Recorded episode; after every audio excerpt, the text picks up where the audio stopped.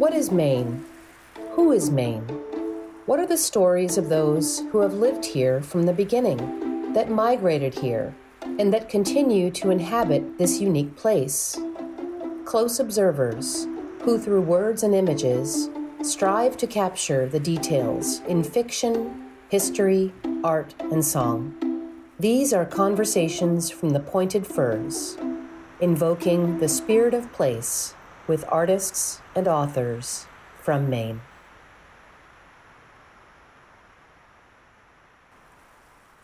This is Conversations from the Pointed Firs on WERU-FM. I'm your host, Peter Neill, and my guest today is Miku Paul, a poet, writer, visual artist, social and political activist. She's a member of the Kingsclear First Nation community, grew up in Maine, where she lives in Portland.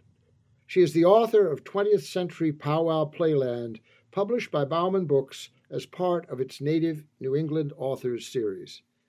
Miku, thank you for coming to the Pointed Firs. You're very welcome. It's nice to be here. So we're in search of an elusive idea of the spirit of place for Maine specifically, but it's a larger idea, a larger concept, and highly elusive, I think. But what characteristics would you consider when you think about place and it's the spirits that are to be discovered there? Well, one of the things that I often talk with non-Indigenous people about is the differences in worldview and how those two perspectives during colonization collided. So really, for Wabanaki people, the land is more of a relation, and different topographies have specific personalities, I would say, and you have to respect their presence and what they truly are. So when we look at Maine, what we see is that relation. And we recognize the importance of not coming into relationship with the land as ourselves being at the apex, which is a very arrogant view. And the in the broad picture, I think if you consider with colonization, Christianity coming into New England and our view that everything is connected, the notion that everything that you do within a particular environment is going to in some way impact all of the various parts of that environment in different ways. That's sort of how we walk through the world. So I think if we have poets, like Longfellow and Thoreau and other writers that have written about places in Maine and how very special they are, and recognizing that there's something there that's very special and maybe a little bit esoteric. That's for the non-Indigenous view. But for us, it's always there. It's not something that we reach for. It's something that we recognize. For example, how dangerous the rivers are. And yet the rivers were and continue to be, in many instances, our roads. But we recognize that there is a power inherent there, and so there is a respect that needs to be accorded, in addition to the fact that the river as entity also is interdependent with us because it provides food. Well, what's really interesting, even before Native peoples, right, there was nature. Right. It existed as a kind of complicated, pure state of its own being. And there are characteristics that within that idea that we can think about: fecundity, danger, complexity, change. All of these things that are inherent in our natural systems are there for us, regardless of where we sit on the historical line of time to relate to. And Native peoples were there first. They established a first relationship. And that's why I've asked you to be one of our first interviewees, because that perception is the foundation of what follows after, whether the colonial, whatever the colonial history is, and we'll get there. Right. But to me, that's the pure state that I keep thinking about a lot these days. Because that pure state now, by virtue of everyone's involvement, is at risk. Very seriously at risk. I think you're absolutely right about that. For myself, I didn't have to discover that relationship. And if I had a particular point to make, it would be that from my earliest days, I was introduced to that relationship, and it simply became an accepted part of our lifeways and our daily living. And so it becomes a very integrated kind of thing. So, I'm greatly concerned about the waters, so that's why my next manuscript is just on the waters and all their denizens. Because you're absolutely right. If we don't find some way to get back into right relationship with nature or with the land and the waters, we're in deep trouble. So can we hear your voice? There are some poems that speak directly to this. Yes. So Fourth Prayer was written when I was living in New York. Oceans of noise rumble and hiss, flow through soiled air, buoyant. Flood rock sentinels darken the walls of man's icon.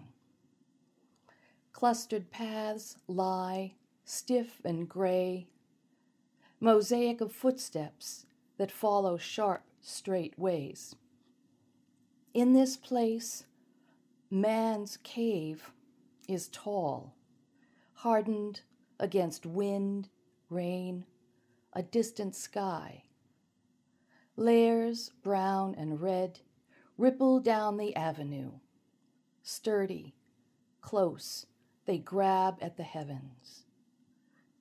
Hidden trails lead between the mammoth thighs of stone houses.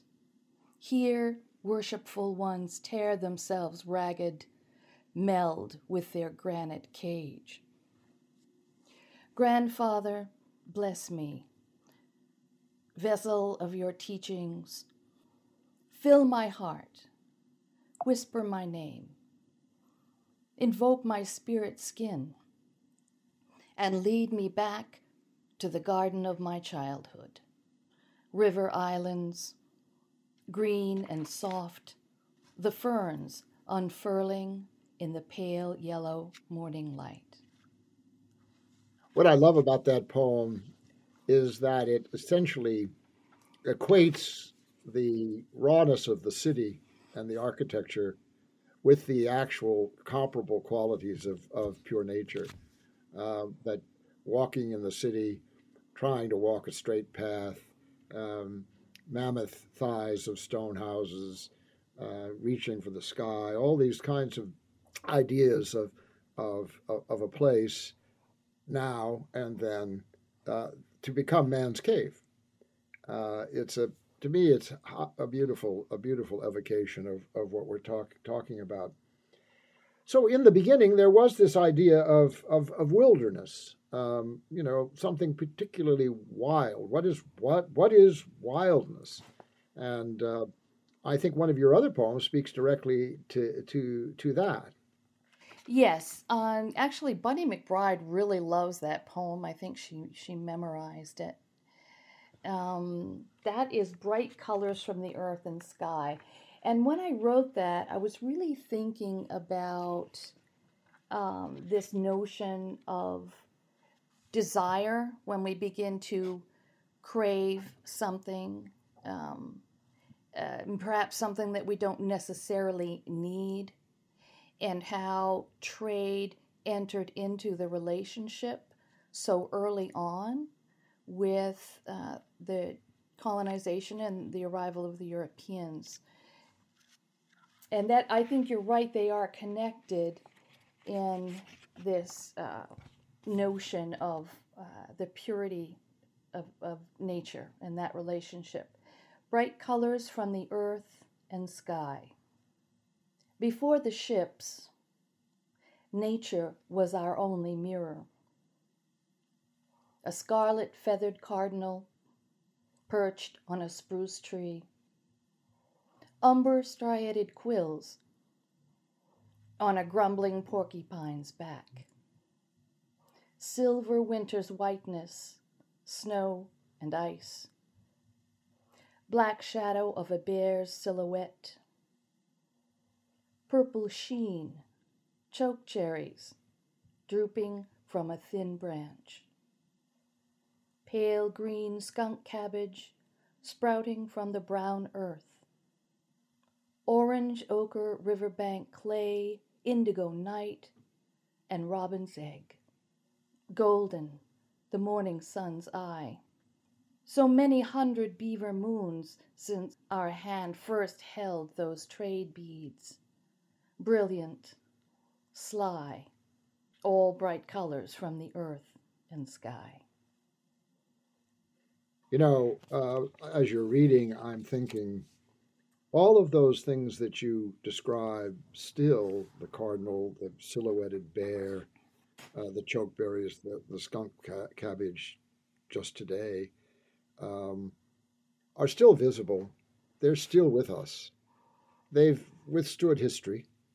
All our mistakes, all our successes. And that's one of the things about Maine that I think makes it so privileged. It's so privileged for us to live here, is that very thing. That you know, the joke was always living in the city that you'd find a dandelion or you'd find a weed or the tree that grows in Brooklyn. And those things were so powerful because they were so rare. And we're surrounded by them everywhere. We can go out our front door, even in our cities, and we can also access the forest and find these things, no matter who we are. We're free to be able to do that. But as a Native American and descendant of the first people to inhabit Maine, there are principles and practices that more and more become amplified in all our consciousness as we look into the 20th century and begin to understand how we're going to survive. What are the practices that you would cite that were established by your ancestors by which we can learn to live here successfully?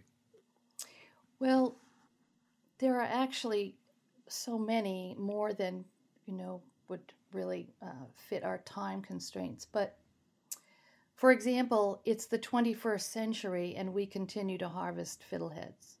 The fiddleheads are also a sign of spring. In order, the way I was taught, to know when it's time, you must wait for ice out. So the river has to wake and clear. Then, in terms of phenology, the fiddleheads are usually ready when bud breaks and the leaves are as large as a mouse's ear. That's what I was taught. And if you consider that with indigenous peoples, superb adaptation is one of the reasons we are still here. And these practices that developed with very close relationship and observation of nature. And they continue to serve us today. That's one practice. I'm trying to think of another. Before we read Catch, I was taught how to harvest duck eggs in the spring. When you're on the trail, you have your fire and you take a piece of charcoal stick. You bring that with you in the boat. And when you find the duck nests, you mark the eggs that are already there with the charcoal. and then you come back a day or two later and the ones with no marking are fresh, and then you take those. You don't ever take all of them. But these are all these small things that we continue to learn. The harvesting of a brown ash tree. It must be young and straight, as tall as two men. And that's still practiced today. And Wabanaki people have experienced a renaissance, really, also with their historical basket making. We have an economy now that is based on that fecundity and that observation.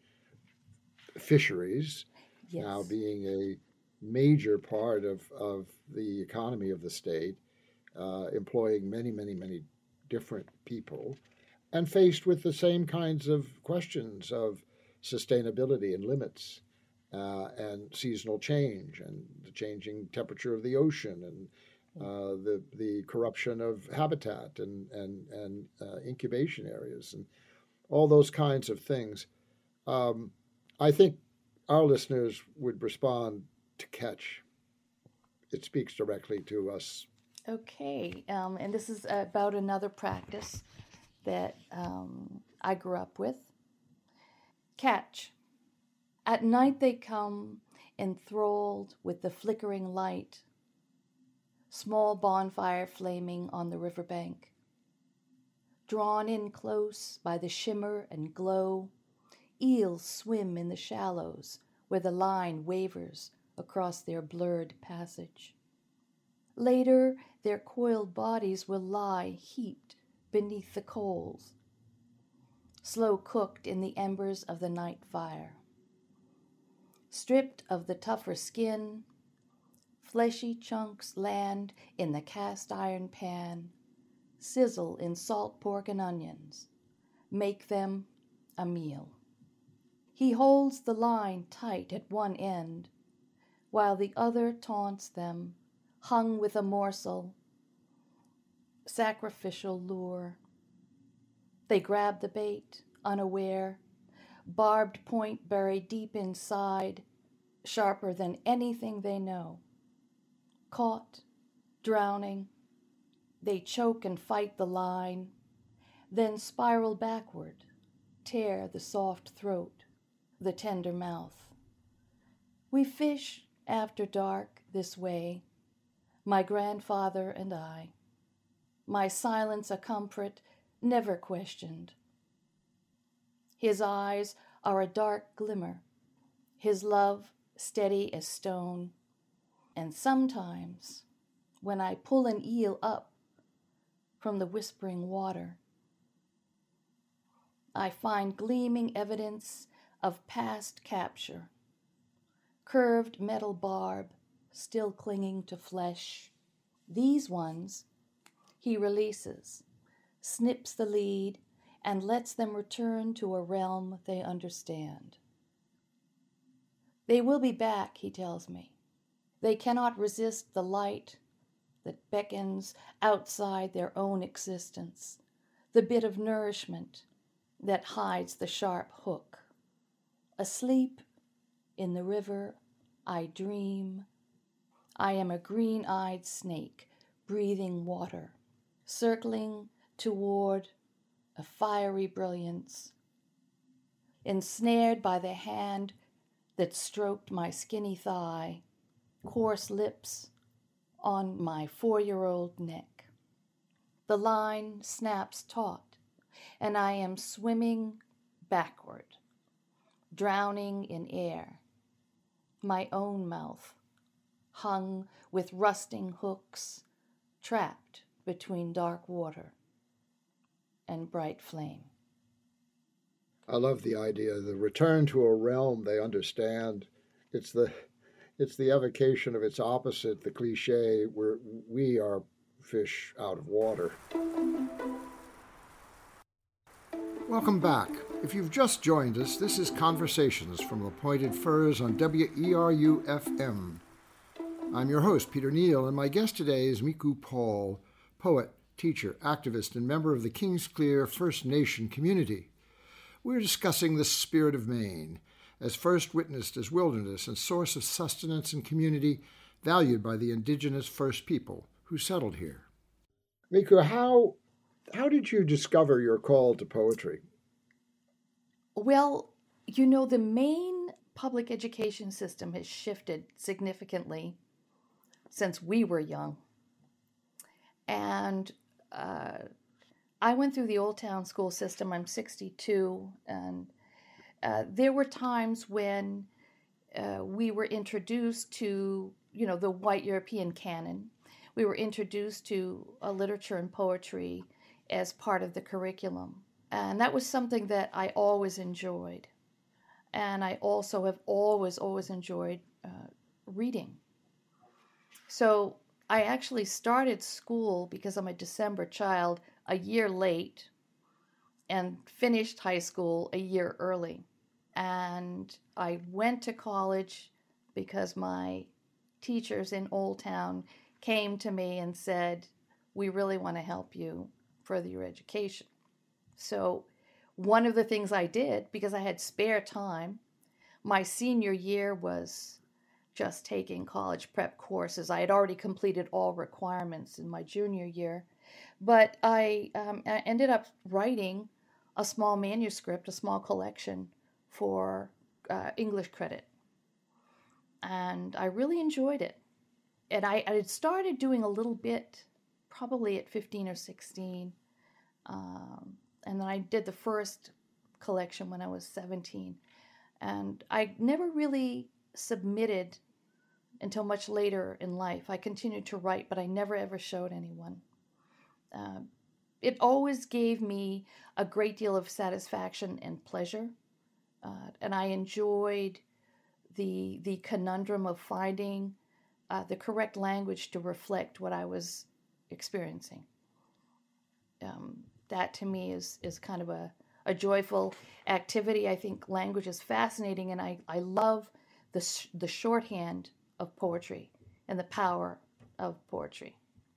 Do you identify, have you thought about it in such a way that you could identify that there are certain specific qualities of your voice that you see working through all of your writings? I've been told that my voice is somewhat distinct. I don't only write narrative poetry. I enjoy narrative poetry, but I'm also interested in the formalisms. I think particularly what people say about my poetry is that I have pared away everything that is not needed. In that sense, it's almost like sculpting, you know, where I could just keep removing. And so then out of the negative space, then the words in the piece become clearer. I like language poetry. I enjoy reading it. I'm not really a language poet in that I don't use tons and tons of descriptive material and so forth. I really like that simple, very clear distillation of experience. I think one of the most horrible phenomena in the world is the taking away of language. Native American peoples all over the world have gone through this experience where their voices, through their language, have been essentially taken away in the name of assimilation. And when you lose your language, just as if when you lose your name, you lose your identity. And for me, it's forgetting someone's name. If I forget someone's name, a function of old age, it couldn't be any more disrespectful. It's probably the most disrespectful thing I could do, not to remember your name. And so to have an entire language taken away, to me, is just heartbreaking and outrageous. So it comes to the question of mother tongue. Yes. My grandfather, he was a traditional from Kingsclear First Nations, and he actually lived traditionally to the end of his life. After World War II, he came back. He did suffer from alcoholism, and he was very very deeply impacted by his war experiences. But he was also a brilliant man. But with my mom's generation, and partly with us, it was thought in order to survive and sort of get ahead, you have to assimilate. Just do the best you can. And so it wasn't, my maternal grandmother didn't allow dialect to be spoken. My grandfather spoke French, English, and two different indigenous dialects. So I grew up only with certain words which are part of daily living, like, do you love me? I'm hungry. I need the bathroom. Different, little phrases that children need. And I really felt that because he used to speak with me in our dialect, which is Passamaquoddy, Maliseet are very similar. And so I grew up hearing the cadences of it and the beauty of it. And he said that actually the women speaking, he told me at twilight, it sounded very much like birds, like bird music. Mother tongue. Stolen child, stranger with no name. Her mouth has been sewn shut. The songs on their long flight, years upon years, birth upon death, lost. Mute witness, what silence is this? Unfortunate demise, flesh and bone, language we lived by, scattered like pollen dust, the trace of finest powder. Possessed, our teeth clack and grind, purpled lips slap and curl, a strangled wailing, tuberculosis, dysentery, pneumonia. 1,000 ways to kill a thing, and only one true way to save it. Our words, shape of sounds no longer familiar, buried at Carlisle. Oh, grandmother, we are wandering now. The map obscured, ripped and bloodied. We speak a strange tongue. We are ghosts, haunting ourselves. One of the most difficult things so pertinent today is the biases that have existed for a long, long time and which some of us are just discovering. But indigenous peoples in Maine have been viewed as a marginalized community for a very long time. And yet assimilation was the proposed solution. You went through that experience. Yeah. You had to, that in and of itself must have been such a formative experience to essentially survive and maintain the integrity of what was your tradition and yourself. Yes, I didn't think about it much, obviously, at the time I was growing up. You just sort of struggle through. I actually really enjoyed school because I enjoyed learning.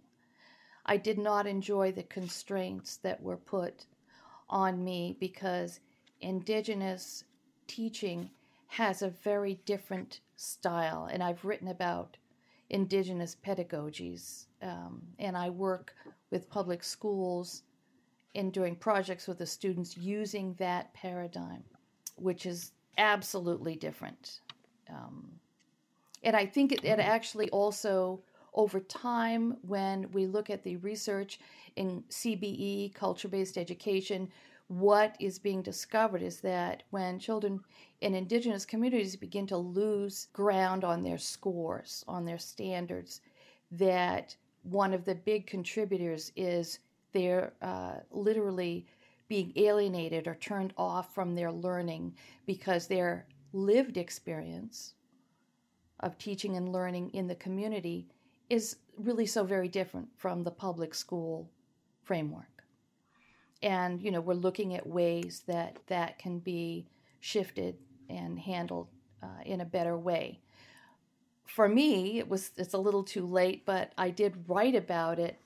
And I also, not long ago, Portland changed Columbus Day to Indigenous Peoples Day, and I was with Molly and Dana at the school board hearing, and we testified, and it was so strange but exciting and wonderful to think, here I am, I'm there talking to the school board in the largest city in our state about the need for these changes, which, you know, obviously weren't there when I was young and growing up. So the hope is that in succeeding generations, they won't have to engage so much with that particular struggle. This is Jefferson Street School, a marvelous old building up in Old Town. I came here to learn. Kindergarten captive, daily the unseen line redrawn, chalked skin, a toe dragged in red dust. Repeat after me, Mrs. Lavoie said, her talcum voice a soft drift in my ears. Invaders' language spilled from my lips. In 1492, Columbus sailed the ocean blue. I am the constant witness. Death, destruction, every chapter an arrival. Spanish, French, English. My own tribe nameless, discarded, the page blank. Bruised, I acknowledge those commemorative gifts. 2 books, black on Sunday, blue on Monday. Worn covers proclaimed reverent use. Recitation, praise him from whom all blessings flow. Centuries come and gone. I memorize conquest, recount murderous exploits, tales of that one you call explorer. Columbus, thief of human beings, collector of nations whose name will never be forgotten. Immortal now, in stone and story, a myth summoned year after year, the calendar an invocation. No longer a child, I greet this false idol, hand pressed to bronze flesh, fingers trace polished granite, carved words, language that was never my own, yet all I've ever known. I do this in remembrance, meus animus in incendia, this soul's measure, lost in a chronology of symbols, 5 times 100 beaver moons, all those pieces of earth claimed, flag waving under threat of war and more war. Lesson number 1, my body the geography, altered terrain, illumined in the brilliant October moon, fading in the morning sun that rises on Columbus Day. Lesson number 2, memory resides not in my head, but in my veins, more than the mind can describe, a silken web of souls, a drum pulse, a river of blood flooding the continent. Must there always be the wraith called suffering, the wolf called war? This river of blood may one day nourish the birth of a new story, a history of peace, the soul of a people. Miku, your work speaks to the history and experience of your people, inequity and injustice. While it speaks to Maine, it has the value of great poetry in that it speaks to others. Would you read for me Echoes of Multitudes? Yes. This was one of the first pieces that I wrote that eventually made its way to this manuscript. But I was thinking a lot, I was a USM student at the time, still an undergrad, and I was thinking a lot about history, but also about anthropology and the way in which a culture can get framed and also just sort of become something static, something relegated to a past that is no more. So I was really trying to sort of invoke that larger presence. Echo of multitudes. Picture this. Great rivers snake through a forest, water road, traversed in season, straining and swollen at ice out, moving endlessly to the sea, shores where we gathered our food. Trees, giants straight and sublime in haughty strength, ancient as Gluskabi himself, our leader and teacher. We are all kin, made in his image, born of the arrow that pierced the tree, born of desire and power. We step forth. Count the souls. What number sits in the memory? Call them thousands, tens of thousands, measure of a whole humanity. I name them many. I name them lost. Observe the village. Is this not a community? Summer encampment thrives in the sheltering wood beside the blue water, hogans, longhouses, and wigwams. I name them home. Listen, children shout, laugh as they run past. Women's voices rise like twilight birdsong, melding in slow music as they work. A blade scrapes hide. The soft, sharp cadence weaves through the low murmur of men, circles a crackling fire. Consider. Restless bones lie mounded in the cupped palm of the mother. Empty skulls do not see. How fortunate. The few still standing, yet their fleshless hands reach toward those who remain. Will you see them now, crowding forth along the road you call history? Remember, add in the ones kept in drawers, on shelves, pieces archived, rare vintage of skeletal remains. There, where you carved the symbols deep, finally claimed even the calcified scraps of our bodies.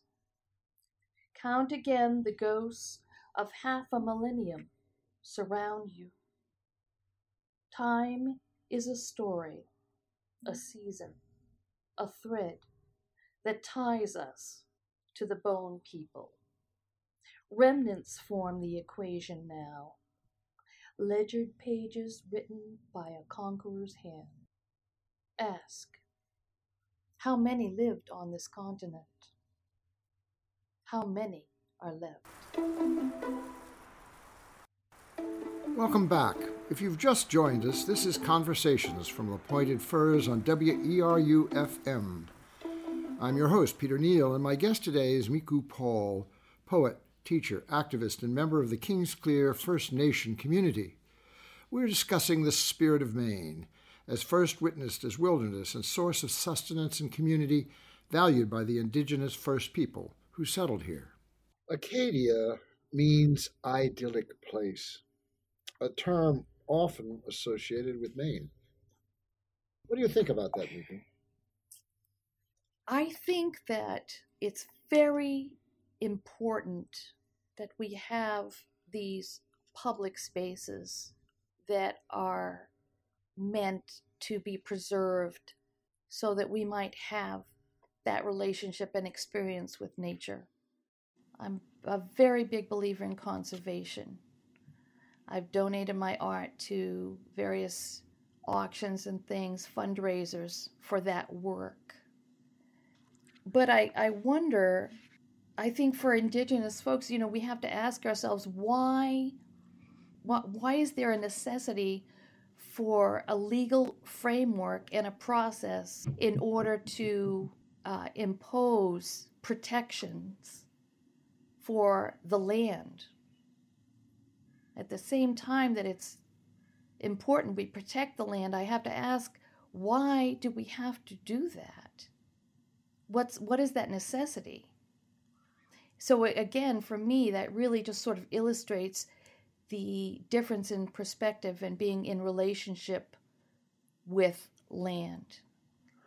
Do you question the necessity, or do you question the way it's legislated? I know that we need that relationship.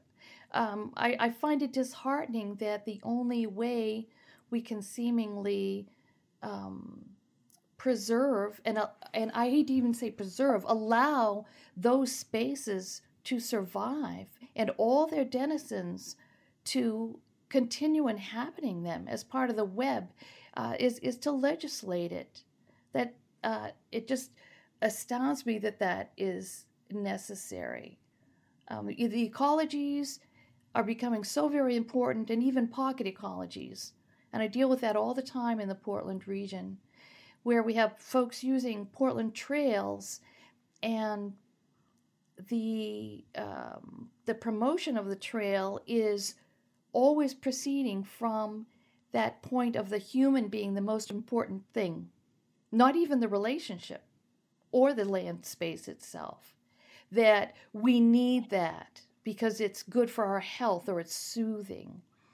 And so there's no framework in place to educate people on the necessity to protect those spaces. And the ecologies with other creatures are still clinging to life in these patchwork areas around urban settings. And they are. I was astounded the first time I found a salamander on Four River Trail. I thought, they're gone. You know? Right. Laws, of course, are reactions to abuses. We legislate against abuses, whether they're against the traffic rules or ourselves. It's a sad comment on the human condition that our values don't determine and override the necessity for such laws and relationships. Yeah, there's been a breakdown, I think, somewhere. So we'll see.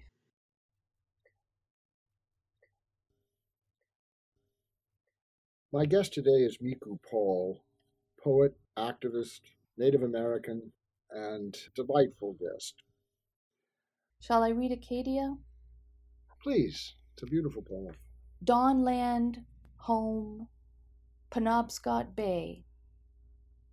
This latitude constant in memory, where the river meets the sea.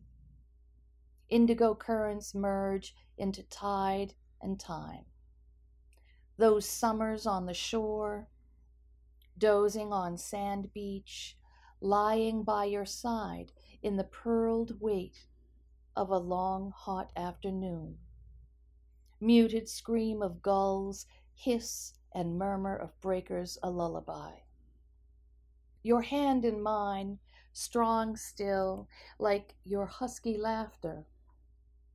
When we leaned into the salty waves, rolling up against our thighs. Your arm enfolding me in the misty chill on Mount Cadillac as the sea gave birth to the sun, the horizon on fire. Purple sky paled into morning. Look at that, you'd say. Isn't it all so beautiful? At 19, barely half your age, I thought myself a woman, strong enough to withstand this undertow of grief, knowing I had maybe 2 years left to walk the rack line with you, searching for bright bits of glass to fill the canning jar on the kitchen windowsill. You loved this place, Acadia. Trails strewn with pink quartz, gnarled birches crouched among stunted spruce. Humpbacked hillsides that faced granite cliffs, encircled by ocean, shift and surge of winds echoing the tides far below, especially that border where the elements collide.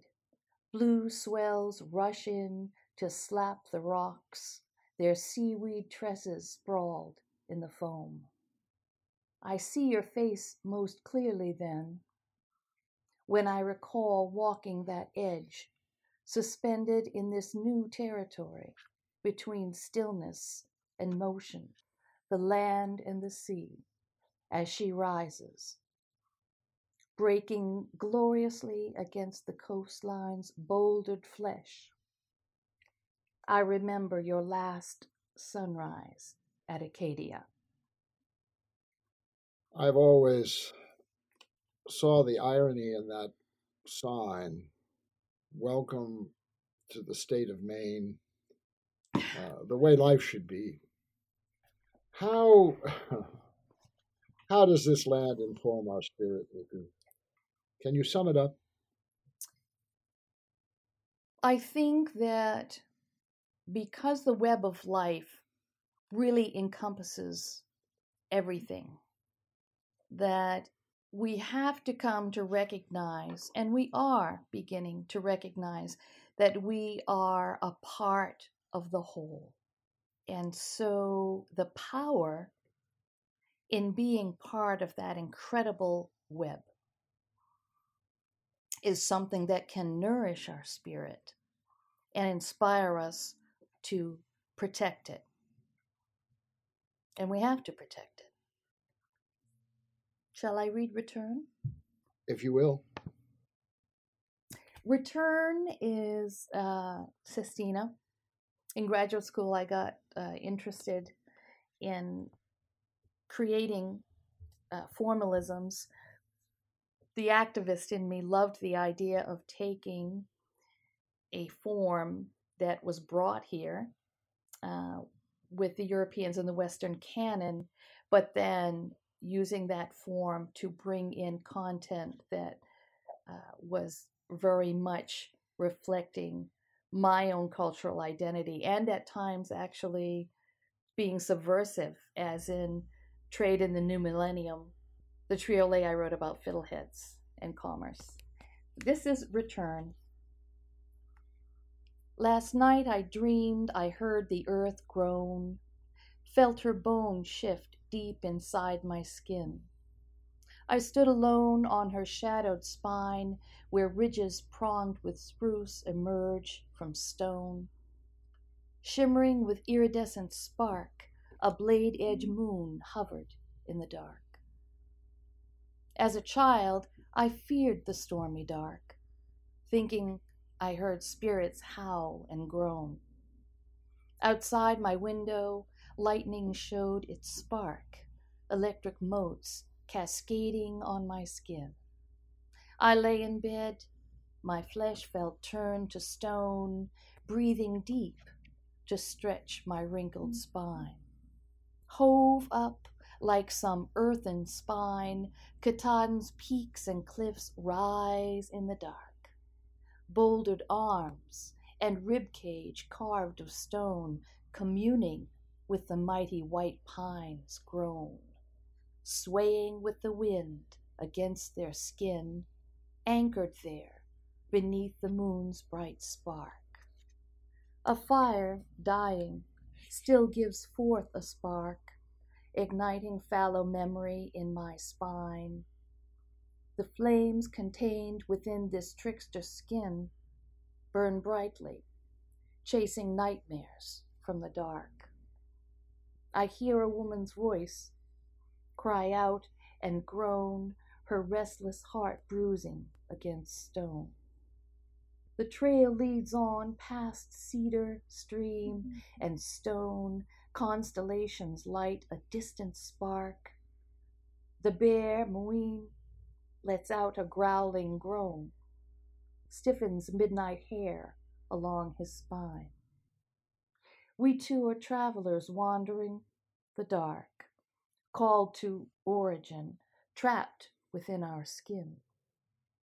Moeen and I cannot discard our skin or change our muscled heart for one of stone.